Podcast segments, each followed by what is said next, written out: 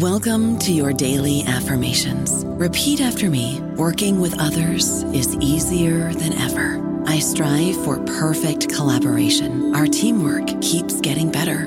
Yeah, affirmations are great, but Monday.com can really get you the teamwork you desire. Work together easily and share files, updates, data, and just about anything you want all in one platform. Affirm yes to start or tap the banner to go to Monday.com. Judy was boring. Hello. Then Judy discovered ChumbaCasino.com. It's my little escape. Now Judy's the life of the party. Oh, baby, Mama's bringing home the bacon. Whoa, take it easy, Judy. The Chumba life is for everybody. So go to ChumbaCasino.com and play over 100 casino style games. Join today and play for free for your chance to redeem some serious prizes. ChumbaCasino.com. No purchase necessary. Void where prohibited by law. 18 plus terms and conditions apply. See website for details. Hello, everybody. This is Marshall Poe. I'm the editor of the New Books Network, and I'd like to tell you that we have a new and improved website. It has two new features that we think you'll love. One of them is a vastly improved search engine so that when you type in keywords, you'll get a bunch of episodes really quick. The other is the ability to create a listener account. And in that listener account, you can save episodes for later listening. So you can create a kind of listening list. We think these features are neat and we think you'll enjoy them. Please visit the site today. Welcome to the New Books Network.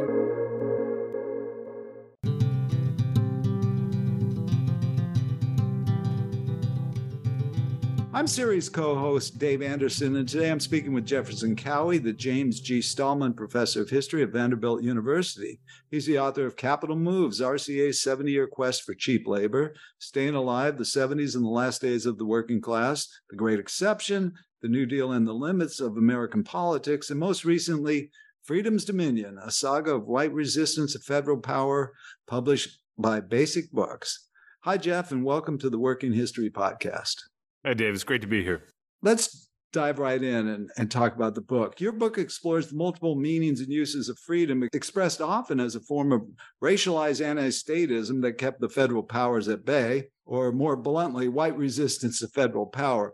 And you illustrate this theme through the history of one southeastern Alabama county from the 1830s to the 1960s, from Andrew Jackson's Indian removal policy up to Reconstruction, the Jim Crow era, the New Deal, the Civil Rights Movement, and George Wallace's presidential campaigns. So, it's a big book with a large scope. What's the book's origin story? Could you tell us how you came up with this idea and, and why Barbour County? Oh, right. Yeah. So that that's a great question. There's two prongs to that. Why the theme and why the place? the theme I've been thinking about for a long time, uh, especially from my experience in labor history, is so much of labor history pivots on the state, and yet federal power is always we're always suspicious of federal power. Workers are suspicious of federal power. There's an entire American tradition of fear and loathing um, of uh, of federal power, and so I, that, had always been spinning around in my head. And and then I and then I began to sort of notice invocations of the word freedom in ways that basically scared me. You know, uh, even though I, I regard freedom as you know an important value um, and and aspects of freedom are still central to to who I think I am. But um, but you know, you, you see it used all over the place in ways that are just kind of horrifying. And so that had been kicking around my head, and I was trying to figure out how I might write something about this. And I began to think, if I really want to be, if I really want to write this, I need a place. I got to find a place. And th- this was all in the back of my head. I really wasn't um, working on anything in particular, I just wrapped up The Great Exception literally months before.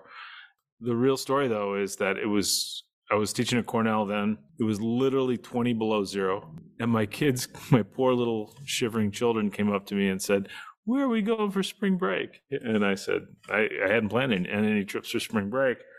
And um, I said, So you guys plan a trip, make it cheap, and we'll go.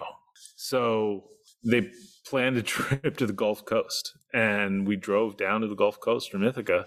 We we got off the main road and drove through Eufaula, which is the biggest town in Euf- in Barbour County, and I just entered that town. I was like, it's it, it, it's sort of a you know staged as this historic town with fancy mansions and beautiful trees arcing over two lane boulevards, and it's all rich with history. But you could tell, like as soon as you cross the main boulevard, it all kind of dissolves into kind of, you know, mom and pop shops that are barely keeping it together. And, um, and, but my, I was just kind of tingly. I was like, this place is interesting. Um, there's something underneath the surface here. And I turned to my wife and I said, well, you know, what's going on here? And, uh, I said, Google the name of this town. She says, Well, I don't know anything about it, but they had their first integrated prom in 1991. And I was like, All right, there's a story here. And so uh, it was kind of a reporter's impulse, I guess, as much as an historian's impulse. I went back, started doing research on it at, at the Library of Cornell, and uh, I started, as any good historian would, at the beginning of the story with Indian removal. And it was it, it wasn't until months and months later that I realized George Wallace was from the county. and then when I found George Wallace, I was like, oh, this is fate, right? Because he was from a different town in the other corner of the county. All right, so, so you you begin the book with Wallace and his uh, inaugural address on January 14, 1963, which is most well known for the infamous phrase segregation now, segregation today, and segregation forever. But what have we missed about this speech? So Wallace is from this kind of obscure, gritty little town in the corner of the county, and uh, uh, the way he rises to power is incredible. But when he makes that speech, he has already realized his formula. And his formula is maybe segregation, but really the core of his message he's not he's only going to get so far in segregation because he has a national agenda right? So if you really look at that speech what you see it's it's it's about freedom from federal power. And so he mentions segregation one other time outside of that quote that famous quote. But he mentions freedom or liberty uh, about two dozen times that's the core of the speech Mm-hmm. And he's not just making a speech to the state of Alabama, but he's making a, a, speech to the nation at that point. That he he he he sees freedom from federal power as not just a southern thing, but a national thing. And he's essentially launching his presidential campaign um, that very cold January day, and um, and he's you know just so uh, so much ambition, just raw political ambition and cunning. But if if you think about it, he's right. Like he's only going to get so far on on the race question, which he's most famous for. But if you make your argument against the federal government, you're going to get a much bigger cast a bigger net. You're going to get the anti-tax people. You're going to get the anti-regulation people. Who doesn't hate the federal government? Everybody's got to beef against the federal government, right? It's a great strategy. And Wallace was also a study a student of Barbour County history. He really read a lot of local history, and he knew that the federal government was the enemy, going all the way back to the beginning of southeastern, the white history of southeastern Alabama. One of the things that sticks out in the book, as you say, the theme that Wallace has developed there is freedom and freedom from what he sees as federal tyranny. But but in the book, you you take this term and concept of freedom and and express the positive aspects of it, but you also remind us that there's another definition of freedom, and that's the freedom to dominate others. Where, where does this concept come from?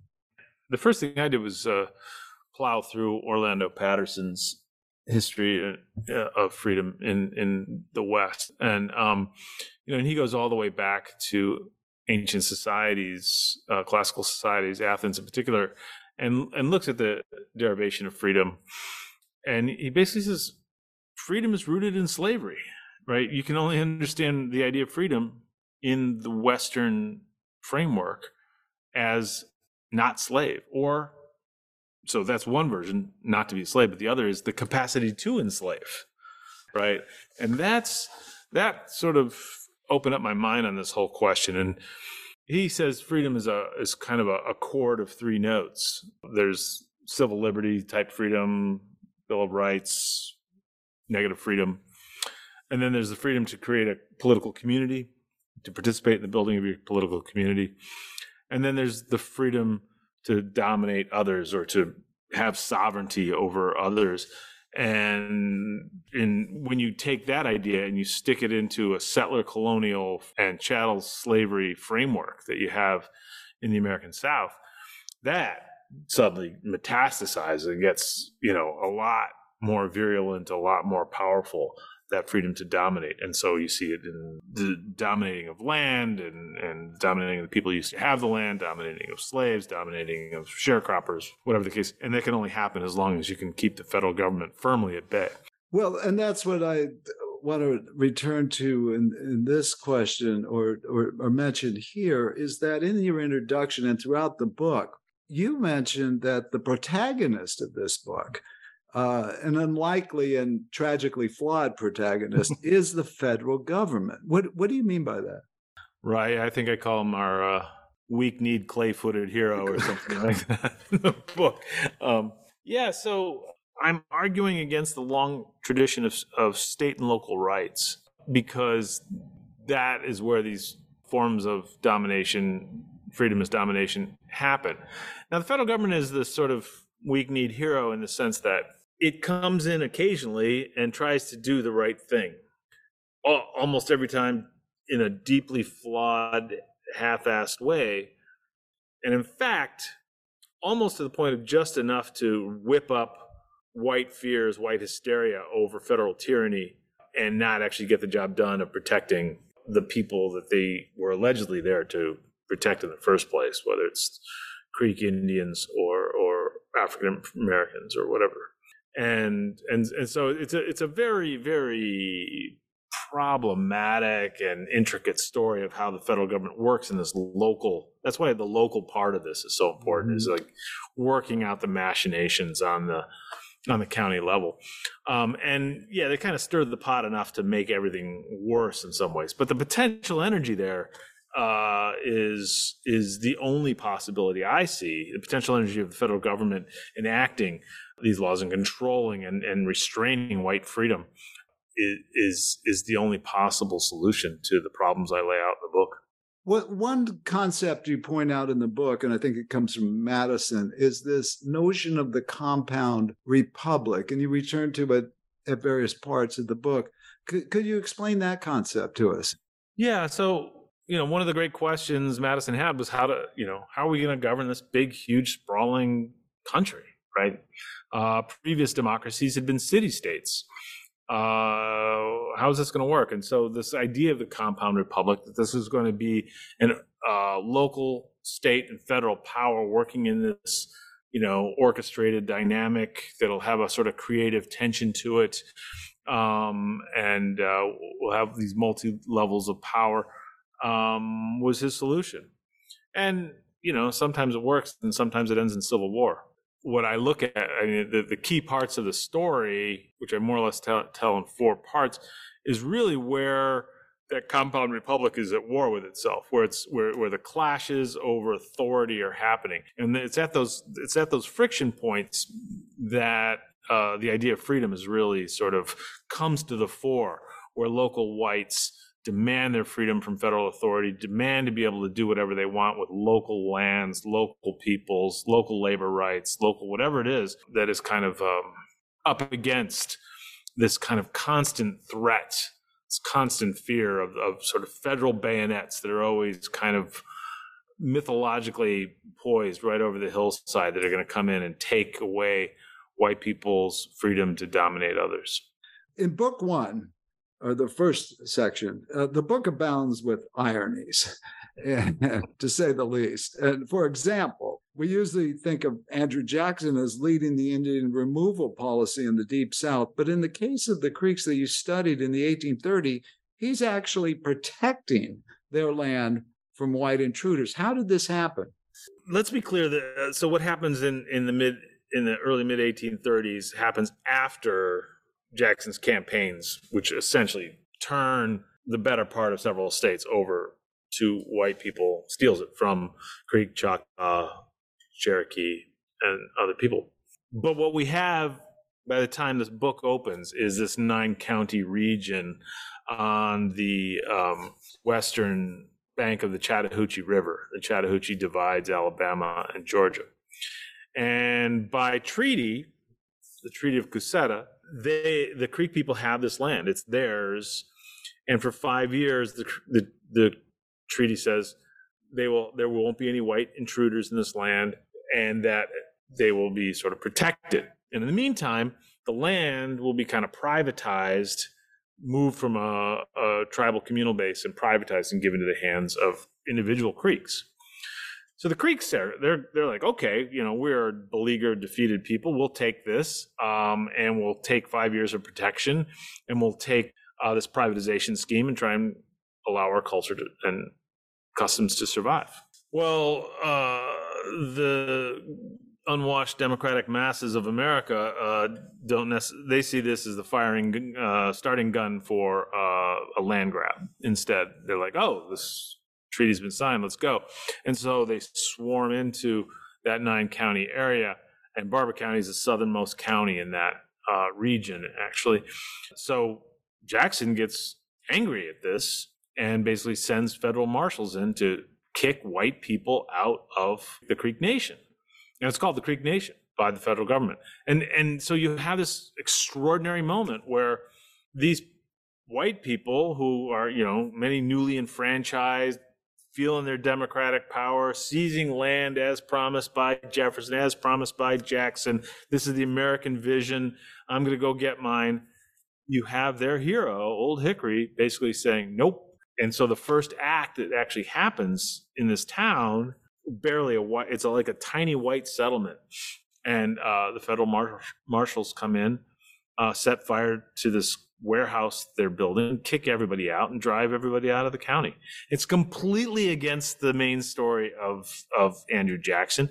And in fact, people, when I was writing earlier drafts, would just completely read the opposite story of what I wrote because it it, it, it didn't compute.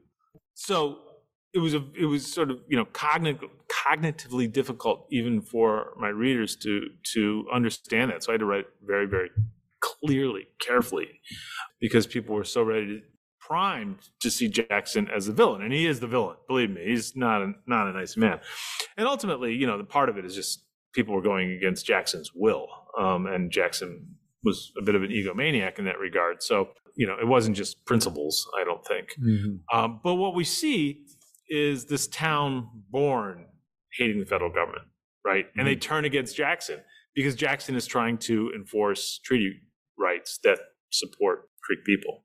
Mm-hmm. Um, it's a great irony, as you say. You know, one of the um, key themes here about this um, whites' defense of freedom is that they're victims of the federal government, and for that, um, you need martyrs. And and in this first section, you establish this with a character named Hardiman Owens. Could you tell us a little bit about him? Hardiman Owens is an amazing story. Um, he's this kind of rascal figure, unsavory guy who uh, was one of the first intruders, and they were called intruders, who come into the Creek Nation and take over land and uh, he's belligerent, kind of chip on his shoulder sort of fella, and he's a grave robber, and you know, he was just kind of a nasty guy. But uh, in a confrontation with federal authorities, a series of confrontations, including him trying to blow them up with a keg of gunpowder, uh, federal marshals, sh- uh, federal soldiers shoot him and kill him in a completely justified killing, as far as all the evidence suggests. But what you have out of Hardiman Owens is this amazing uh, martyrdom where he suddenly becomes uh, the first you know fighter to fall in the long struggle against federal power. And he becomes this galvanizing figure.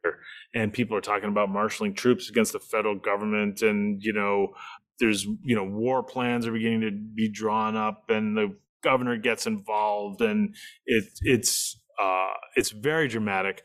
And sort of in this kind of maudlin victimization way, like uh, uh, combined with a certain heroics that he resisted federal power. And so he's the guy that sort of provides the moment for the intruders to to uh, identify themselves with a single figure.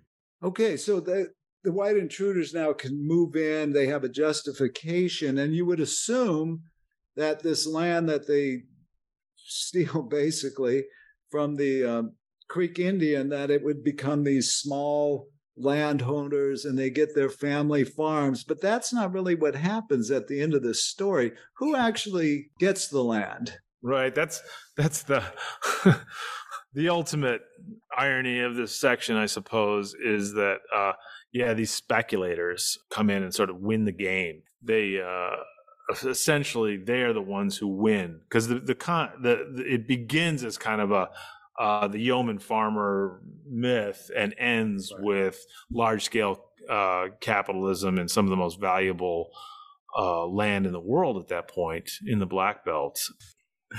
All right, as you say, they uh, turned this land over in a, a, very familiar tale to cotton monoculture. They become, you know, well produces a great amount of wealth, and then, but ultimately um, leads to an attempt to secede from the United States in the Civil War, which the Confederacy is defeated. And in the in book two, in the second section, you take a look at a, a familiar topic um, of Reconstruction, but with your the themes you're using. What happened on election day, November 3rd, 1874, in Barbour County, and what was the white line? Right. So, yeah, the Civil War, you know, real quick on it, you know, the thing that shocked me about this, so the, the, you follow Regency or these secessionists in, in, in the area, and they were real, real fire eater types. The the thing I, before I talk about 1874, I just want to drive home. It was 20 years since they won the land before they're like ready to secede. It's amazing. It's it's a generation, a little more than a generation, but not much. Mm-hmm. And it's all draped in glory and history and tradition and all this stuff, but it it's the bat of an eye, historically speaking. Mm-hmm. So anyway, these guys are going to defend what they have at all costs. They've already lost the war, but they still need to w- win uh, control over local politics. By 1874, Reconstruction was working pretty well in Barbour County. Uh, there had been local black officials elected. Uh, they had a black congressman going to Washington. They had uh, state representatives. And the white locals have been trying to push against this in a variety of ways politically, and there's been some terror and other stuff and but finally they, they gave up on all possible means fair and foul and basically decided they were going to seize this using kind of the logic of the colfax massacre and draw what was called the white line um, and that is that they were going to basically violently seize control of power and two events happened in Barbour County. One in the main town of Eufaula, where at uh, midday, when all the black voters had marched in from the rural areas and lined up to vote, they, in an orchestrated manner, pulled out, white people pulled out weapons from all corners of town and just started opening fire on on the black voters. And this is that kind of thing that we'd never know anything about, or we just have the white story. Except there was a federal investigation by uh, the Republican Party.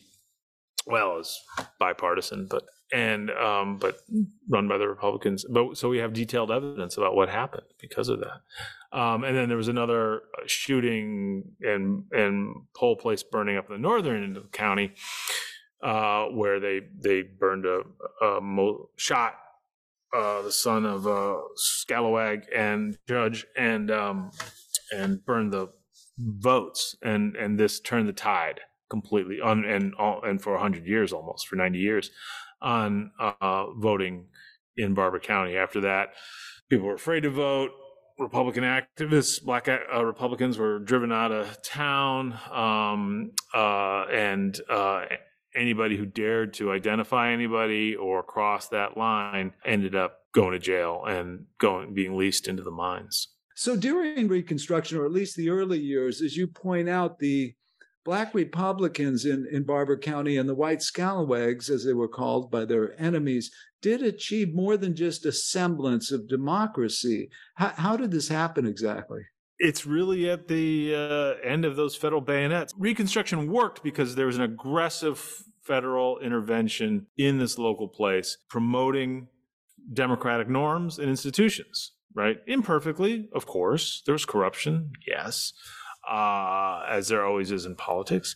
But it was a functioning democracy, and it was functioning because there were rules and oversight, and and power, federal power. And so when those whites seize control back, the great irony is they are destroying democratic norms in the name of their own personal freedom and their own freedom to dominate others. And they use that those terms. I'm not imposing this. This is these are the fighting terms under which they are struggling. Some people want to say this is just rhetoric, but I actually believe that it is a fundamental belief in what the nature of freedom is. It's not just political cover. So, moving on to book three, uh, the Jim Crow era section of the book, what takes it really from post Reconstruction years to, uh, through the end of the 19th century and, and up to World War II, to the dawn of the modern civil rights era. And this is the section of the book where you specifically address labor on in at least two occasions.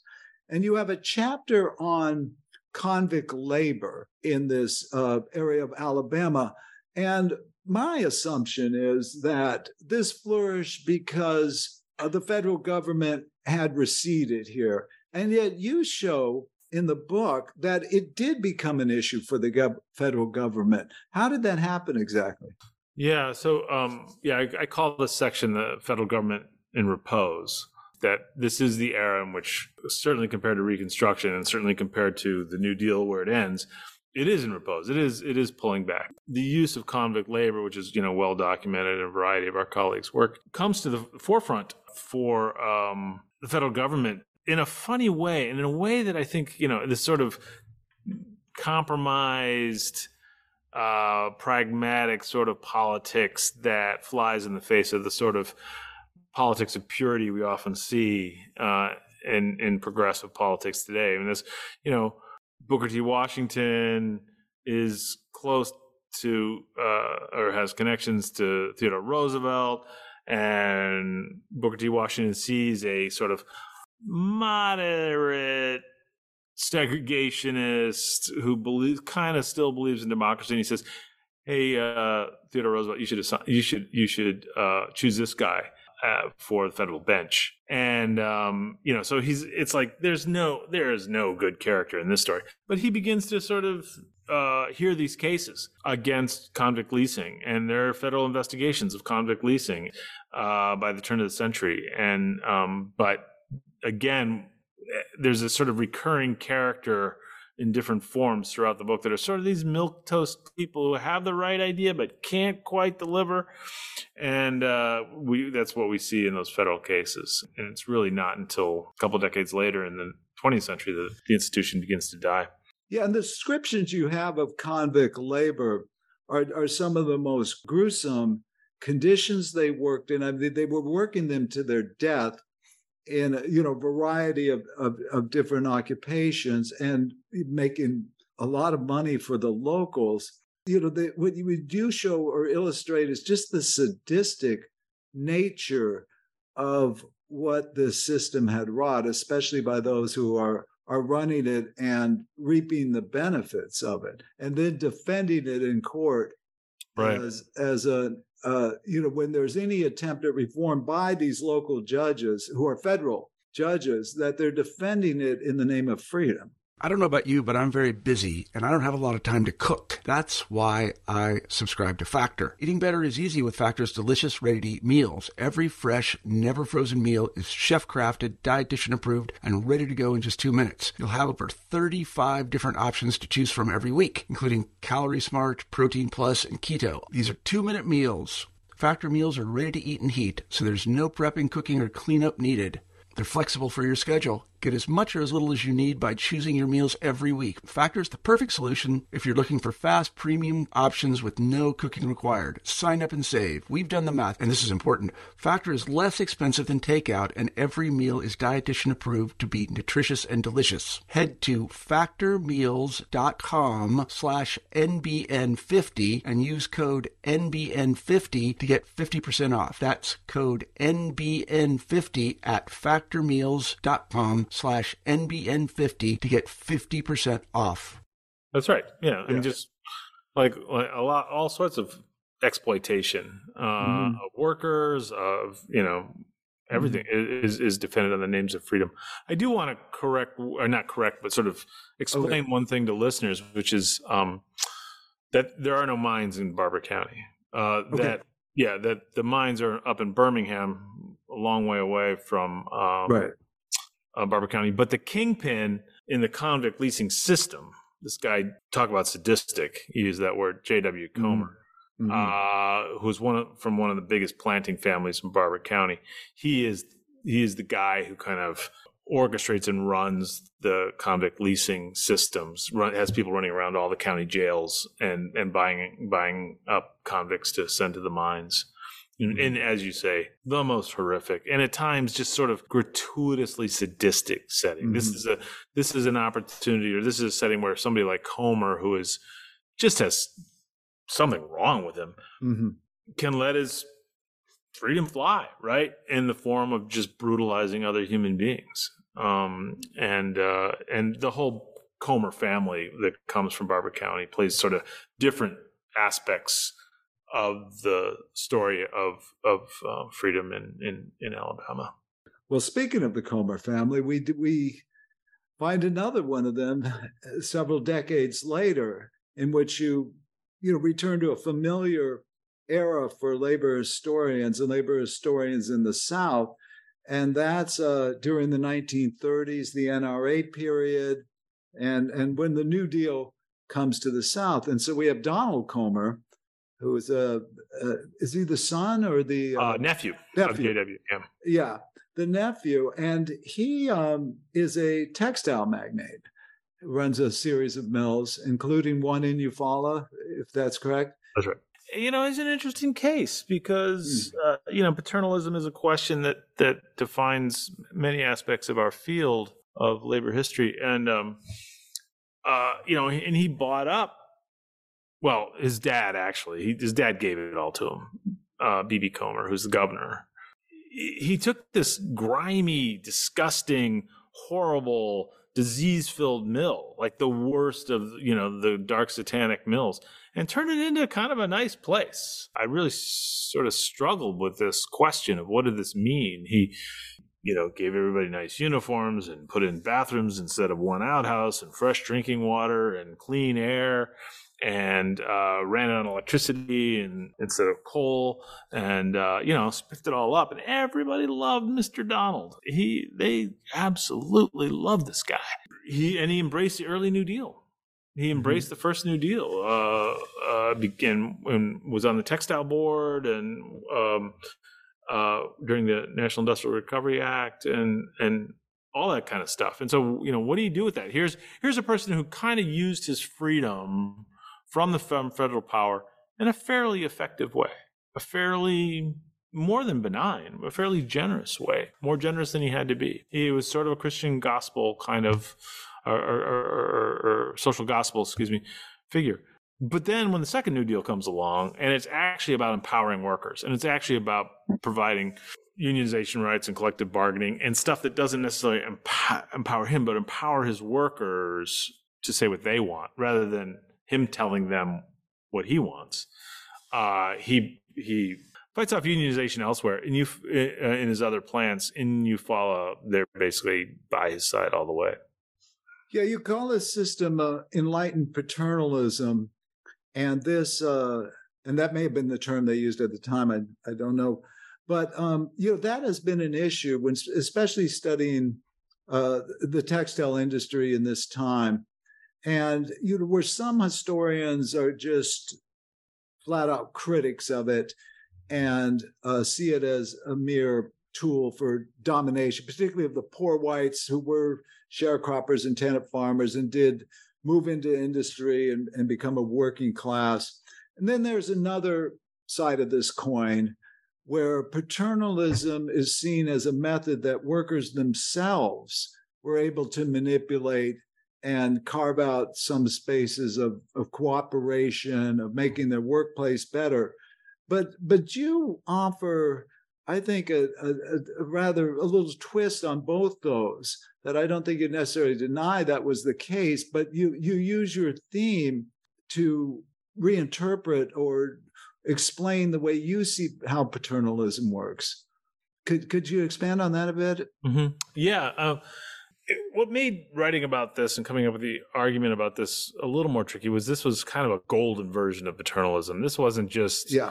you know, hey, do you want a ham at Christmas uh, kind of thing. This was, you know, they had a summer camp on the coast and they had bands they had a band and a baseball team and decent pay and, and it would be condescending to say anything besides that the workers really like this guy and i think it's not our job to say otherwise but what it did do and i think this is what you're driving at is it kept the federal government out of regulating industrial work while mr donald donald comer used that freedom fairly effectively uh, fairly generously, perhaps. The long impact is essentially, and that is the key to Southern history in a lot of ways, is to keep federal government out of their affairs, and uh, and that got really aggressive. I mean, he got blatant about it with the Second New Deal and on into the uh, 1940s and 1950s, especially the FEPC. And and so what you see is sort of that also his his very nice example also becomes cover for a whole lot of other really bad behavior um, that allows simultaneously freedom from federal authority allows you to run your plan as you want. Now that could be run well, like Donald Comer's plants, or run really in bad ways, as mm-hmm. many many other places were. Mm-hmm. So when we move to book four, I mean, one thing you've shown here is Barbour County is kind of the uh, farm system or the breeding ground for Alabama white politicians and not just a series of government governors, but probably the most famous to come out of this era or this area is George Wallace. You know, the first question I asked, how was he a product of Barbour County and what were his particular strengths as a politician? His most cherished memory as a child is vote counting. You know, uh, uh, when his his grandfather ran for now it eludes me what it was, judge or something, commissioner or something. And they're up all night counting the votes, and he's just looking at the chalkboard, and it's just the most exciting thing he's ever seen.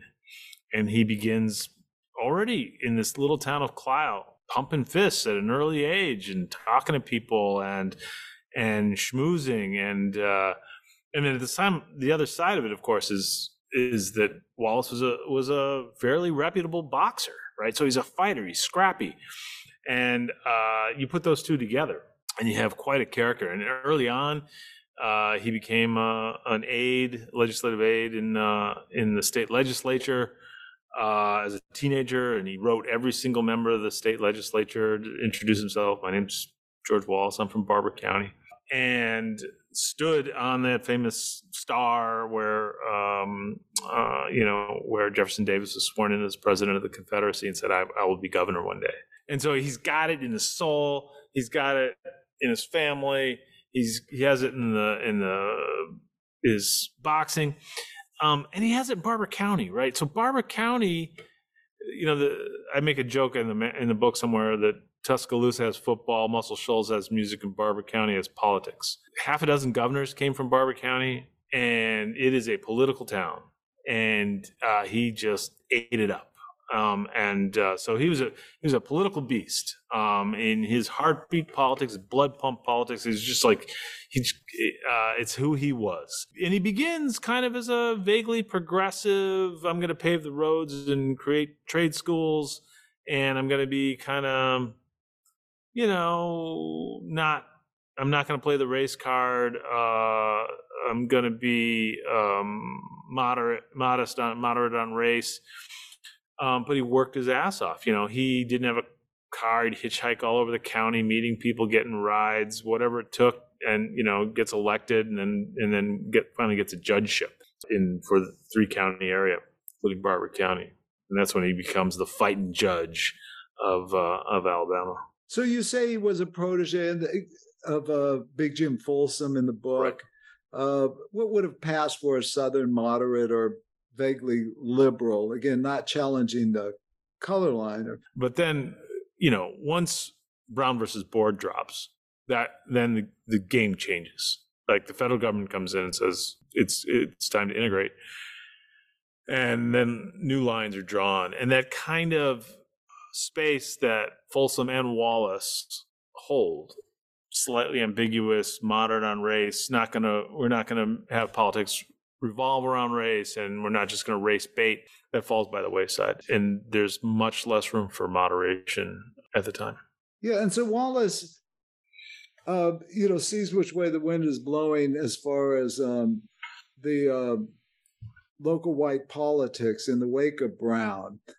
And, uh, you know, we have the famous episode where he decides he won't lose to a segregationist again in, in rather colorful language. Uh, I was going to say that was a pretty clean telling of that story. Right. And, um, you know, so he looks like, from all appearances, that he's going to be an Orval Faubus or one of these you know, the last gasp of these overt segregationist governors. But that doesn't happen to Wallace. He's the one of all of them. I mean, I guess you could say Strom Thurmond in some mm-hmm. way as well.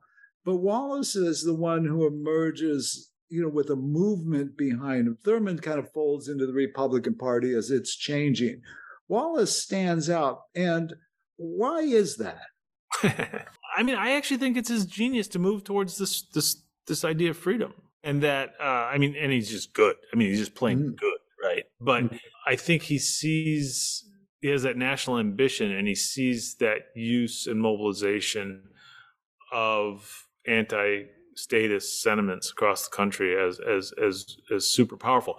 But he he learns something really clever, I think, in the late six in the late fifties and early sixties, and that is every time he loses on every he loses everything. You know every political fight he loses but every time he does he he, he comes out swinging against the federal government.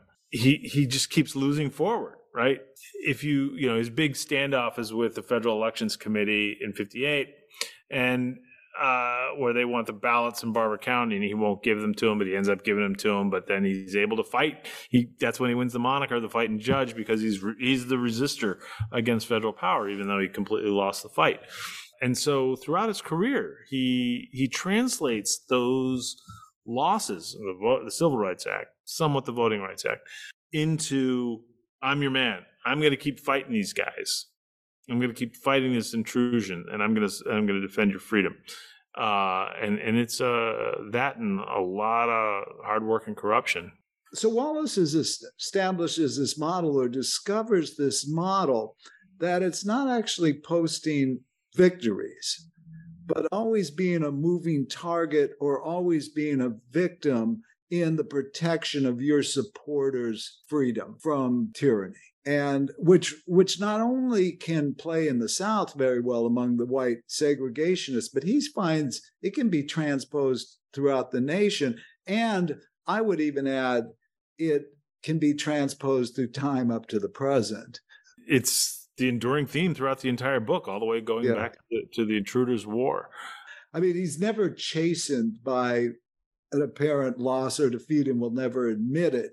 It's you all opportunity, and uh, until he has a sort of conversion moment um, later yeah, on.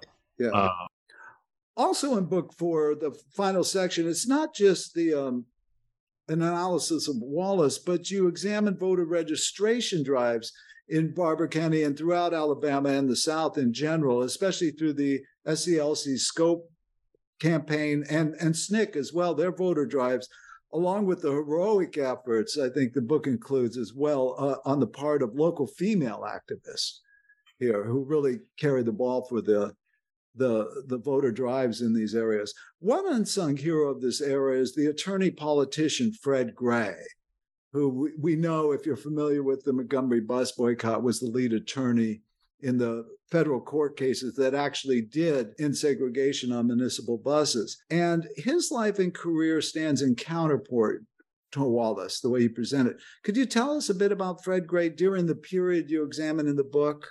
You know, we know about him in the 50s. What what happens to him in the 60s and and, and the story you tell? Yeah, that's a, a, really interesting comparison with uh, Wallace and Gray. I hadn't really kind of thought of. I mean, they're clearly diametrically opposed sort of characters.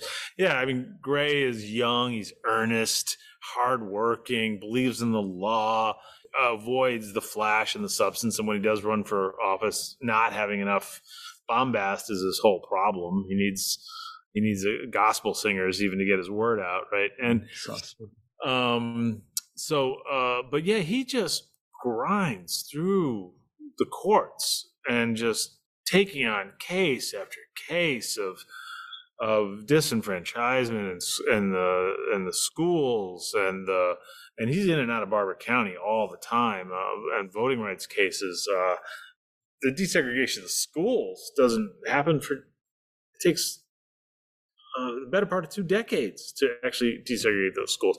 And he finally uh, runs for the um, state house in um, Alabama, and he technically, you know, technically wins in '66. But then there's a runoff and it doesn't work, and then he runs again and they steal from him. Finally, in 1970, he he wins, and he's the first one of two people uh, who become the first black representatives elected since um, Reconstruction. Like, you know, he doesn't talk about freedom, even though he's practicing the idea of freedom we talk about, right? He's talking about rules, institutions, laws, boring, hard work stuff, not just beating your breast about uh, freedom. Yeah, and from his perspective, and as you write, that, you know, citizenship and true citizenship rights that that Gray is devoted to this idea that you need the power to give it. What what Wallace and them are seeing as unfair power or tyranny, Gray sees this as a guarantee right. of of yeah. citizenship and of rights. It's the which, tension throughout the whole book. Is yes. What will the federal government guarantee here? Mm-hmm. And that's what he keeps going to court to find out, right? Mm-hmm. And uh, and it's it's and it's a it's a long long battle. Mm-hmm. The point for me that really crystallized everything about this, and this isn't really about Fred Gray directly, but indirectly, and that is after the Voting Rights Act of 65 and the scope organizers are trying to organize voters, get voters registered, which is a huge thing. And this, you know, one of these classic places that nobody's ever studied before. The vast majority of people weren't in Selma or Montgomery or uh, Memphis or wherever, right? They're just in places nobody's ever thought about with the civil rights movement. They had a decent campaign, but when the numbers get back to the Southern Christian Leadership Conference in Atlanta on these county level registration drives, they can't figure out why some are better than others. And Hosea Williams is kind of the, the SCLC lieutenant on this, and he looks at Barbour County. He's like, they got a decent movement. How come their numbers are so low? Then Wilcox County, right nearby, has not as good a movement, but their numbers are better. And then finally, he puts it all together and realizes federal registrars, the presence of a federal authority in those counties that is the enemy of white people, the enemy of white freedom, is the key to solid numbers. So you can have all the activists in the world, but until you get the federal government in there. And that's really what so much of the civil rights movement was about, really. Was trying to trigger federal authority to come in to make black people federal, not state and local citizens, right? If you could make a claim on federal citizenship under the Voting Rights Act, under the 14th Amendment, whatever it's going to be, that was the win. And that's what Fred Gray totally understood. Mm-hmm. I almost think if you could um, summarize this, especially the uh, position of the those who wanted to maintain segregation i think the usual view is their argument is the federal government is coming here to interfere with our power to dominate. And your reinterpretation of this is it's coming in to prevent our freedom to dominate. So they're putting it in this glorious terms you know deeply rooted in american culture and who's going to as you ask i think rhetorically who's going to oppose freedom right? It's it's always a good thing right? And i think what the book does is really complicate this this concept and shows what that that it isn't an unalloyed concept of human liberation that it actually can be wielded in a way that makes lives of voters of workers and of you know all people who don't possess power make their lives a lot harder. I, I do think this is a bold move to subject that concept to more scrutiny than we have. All right let's let's uh, bring this all together here. And i have uh, two points i want to make. First is that in every section of the book there's a twist or irony. On one hand, Barbour County whites' anti statism and quest for freedom applies to all white residents, that they're going to benefit from freedom's dominion, but it always seems like an elite group ends up ahead at the expense of the poorer and less powerful whites. Do you see freedom's dominion as a form of elite manipulation, or is it something else? Yeah, I think uh, that's very insightful, Dave. Um, the um, in in each case, more or less, you kind of have a coalition around whiteness um, that slips pretty quickly into an elite domination of the question of whiteness during the land grab. Uh, obviously, the speculators win, but the one that is most profound to me is after the 1901 segregationist constitution, where they essentially whites agreed to lose the vote themselves, and more whites over the course of the ensuing decades lose the vote than blacks, basically. Um, and and they give that up, they cough that up, um, and that gives more money to the the planters and the big mules, uh, the the that is the economic elite of the state of Alabama. And so, yeah, um, I do agree. But it kind of there's a it doesn't necessarily start that way. There is a kind of I hesitate to use the word solidarity, but uh, there's a there's a unity around the question of of whiteness, but that readily evolves into a domination of economic elites. Um, it's a very hierarchical society, very highly mm-hmm. stratified, right? So it's it's not surprising that that that, that happens.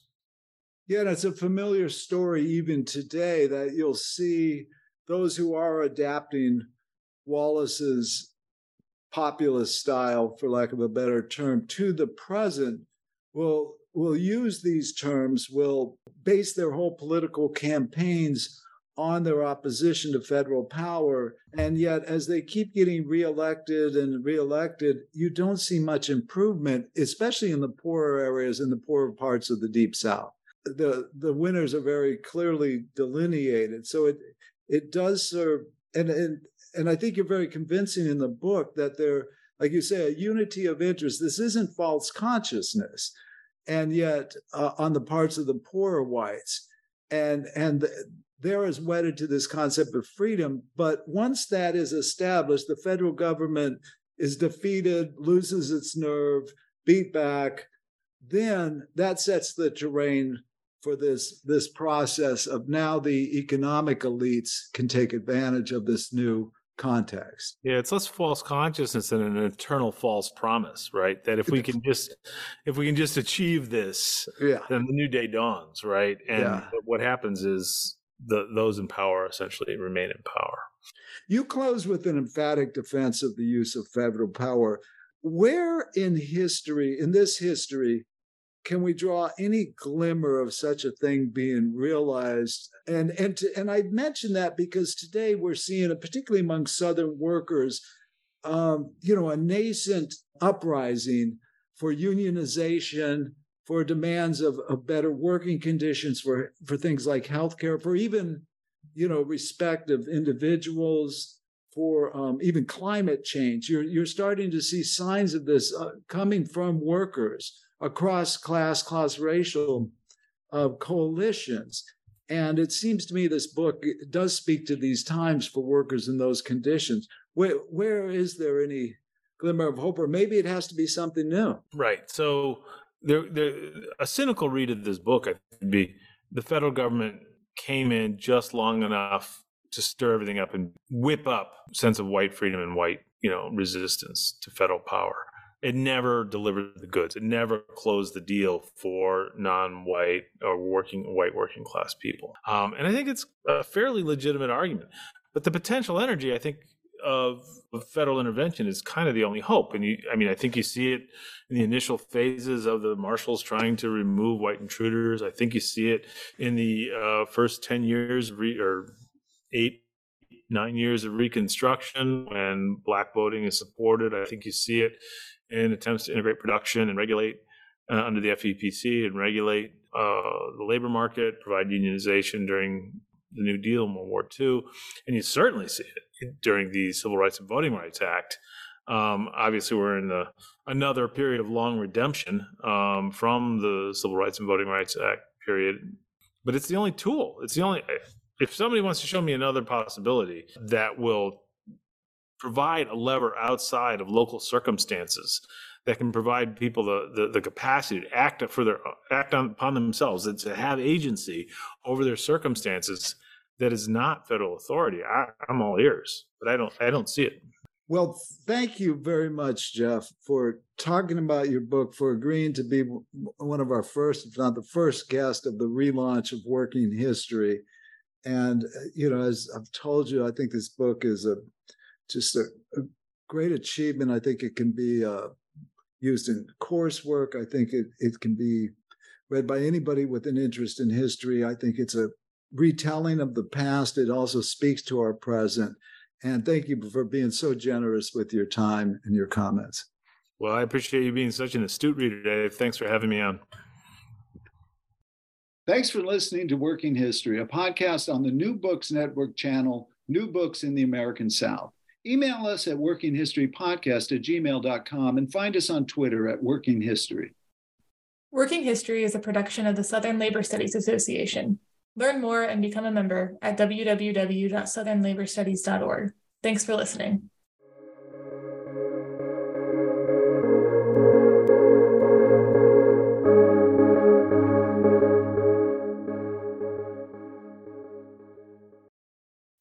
Swimsuit? Check. Sunscreen? Check. Phone charger? Check. Don't forget to pack the 5 Hour Energy. It fits great in a pocket or carry on, and the alert feeling will help you arrive ready for anything. Now get 20% off when you use code 5HE Travel at 5hourenergy.com. Expires April 30th. One time use only, not valid with other discounts. Remember, visit 5hourenergy.com and use code 5HE Travel to save 20%.